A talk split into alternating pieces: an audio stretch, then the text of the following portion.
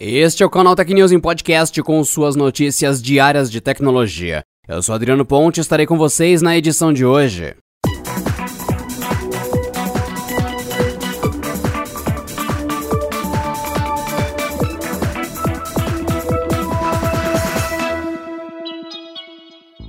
Em breve será possível descobrir quais são os títulos mais assistidos do momento na Netflix de forma mais abrangente. Segundo informações do CBR, a plataforma de streaming confirmou que está desenvolvendo um top 50, expandindo a categoria de lista top 10 que chegou ao serviço no início de 2020.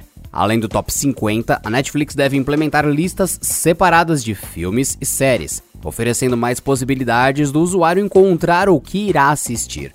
O top 10 chegou à Netflix pela primeira vez no fim do primeiro semestre de 2019, mas somente no Reino Unido em forma de teste. Então, o lançamento oficial aconteceu em fevereiro de 2020 para todo o mundo, com atualizações diárias de filmes, séries e documentários mais assistidos. Além disso, os conteúdos listados aparecem com uma espécie de selo em sua própria página, indicando em qual posição o título está. O novo recurso de Top 50 já foi flagrado em testes no Reino Unido no aplicativo da Netflix para PlayStation 4. No entanto, ainda não há previsão de quando a novidade será lançada, caso seja aprovada pelos usuários. O serviço de streaming de músicas Spotify tem apresentado problemas de funcionamento na manhã desta sexta-feira. As falhas, geralmente na reprodução de músicas e podcasts, foram relatadas no Brasil e no exterior, mesmo após a empresa afirmar que resolveu a instabilidade. Hoje, por volta das 7 da manhã, pelo horário de Brasília, o serviço apresentou um pico de instabilidade, segundo o site downdetector.com, especialmente em países europeus que já estavam em horário comercial. A empresa divulgou em sua conta oficial no Twitter que estava com falhas no serviço, mas pouco tempo depois declarou que estavam resolvidas. Apesar da publicação oficial do Spotify, diversos usuários do serviço de streaming no Brasil relatam nas redes sociais que ainda enfrentam problemas. O site Down Detector registrou um novo aumento no número de usuários relatando falhas no serviço. O Canaltech procurou o Spotify para obter mais detalhes do problema, no entanto, até o fechamento dessa edição do podcast, a empresa ainda não havia se posicionado a Sony estaria banindo jogadores de PlayStation 5 que abusam do sistema de validação de jogos da PlayStation Plus Collection.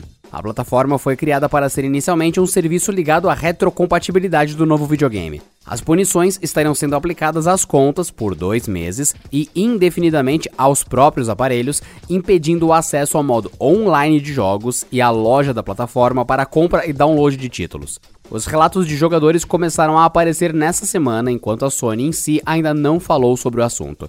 A questão surgiu depois da descoberta de que os títulos de PlayStation 4, disponíveis na PlayStation Plus Collection, também poderiam ser jogados por donos do velho console, desde que suas contas fossem ativadas em um PlayStation 5. São 18 jogos gratuitos, entre eles exclusivos como God of War, The Last of Us e Bloodborne.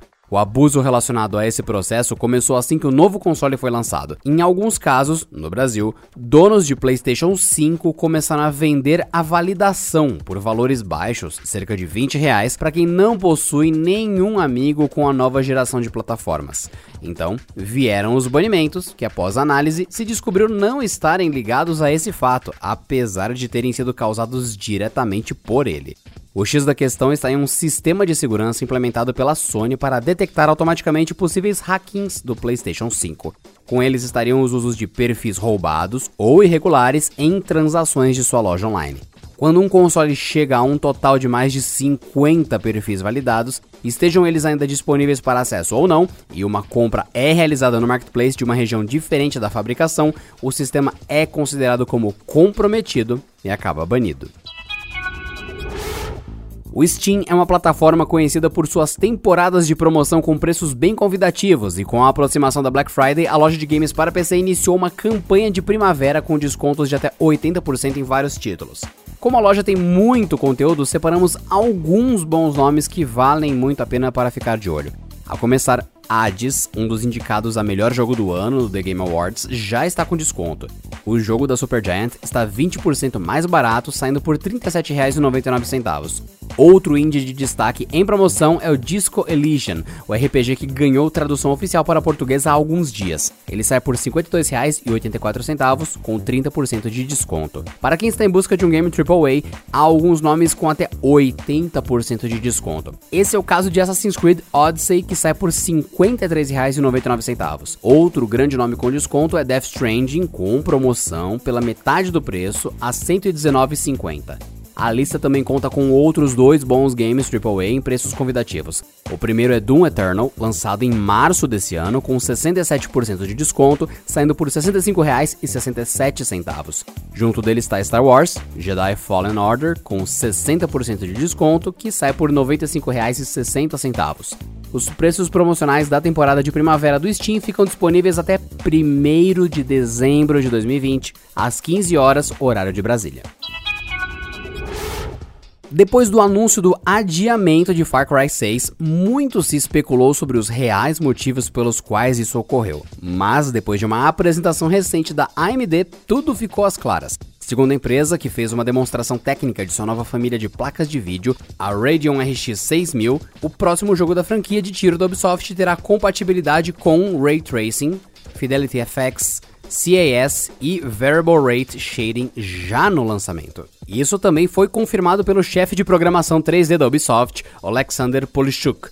Ótimo nome. Isso também foi confirmado pelo chefe de programação 3D da Ubisoft, que ratificou as benesses que o game trará, aproveitando-se da tecnologia fornecida nas placas da AMD. Segundo ele, a empresa está trabalhando para garantir uma experiência de imagem em 4K de modo bem suave, o que requer muita largura de banda, memória e uma Radeon RX 6000 com Infinity Cache.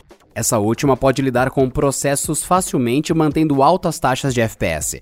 Apesar dessa confirmação, nada foi falado sobre os consoles Xbox Series X e S ou PlayStation 5. No entanto, precisamos lembrar que o Watch Dogs Legion, jogo mais recente de outra franquia da Ubisoft, tem suporte ao menos ao Ray Tracing nesse console. E tem suporte ao menos ao Ray Tracing nesses consoles, inclusive no Xbox Series S. Sobre a data de lançamento de Far Cry 6, nenhuma novidade. Mas vazamentos apontam que o game pode chegar em 25 de maio. Ele está confirmado para Xbox One, Xbox Series X e S, PlayStation 4, PlayStation 5, PC e Google Stadia. Por hoje é só, pessoal. Nos vemos na próxima segunda-feira em mais uma edição do canal Tecnismo Podcast. Ótimo fim de semana, bom descanso e até lá. Esse episódio contou com o roteiro de Rui Maciel, edição de Gustavo Roque e editoria-chefe de Camila Rinaldi.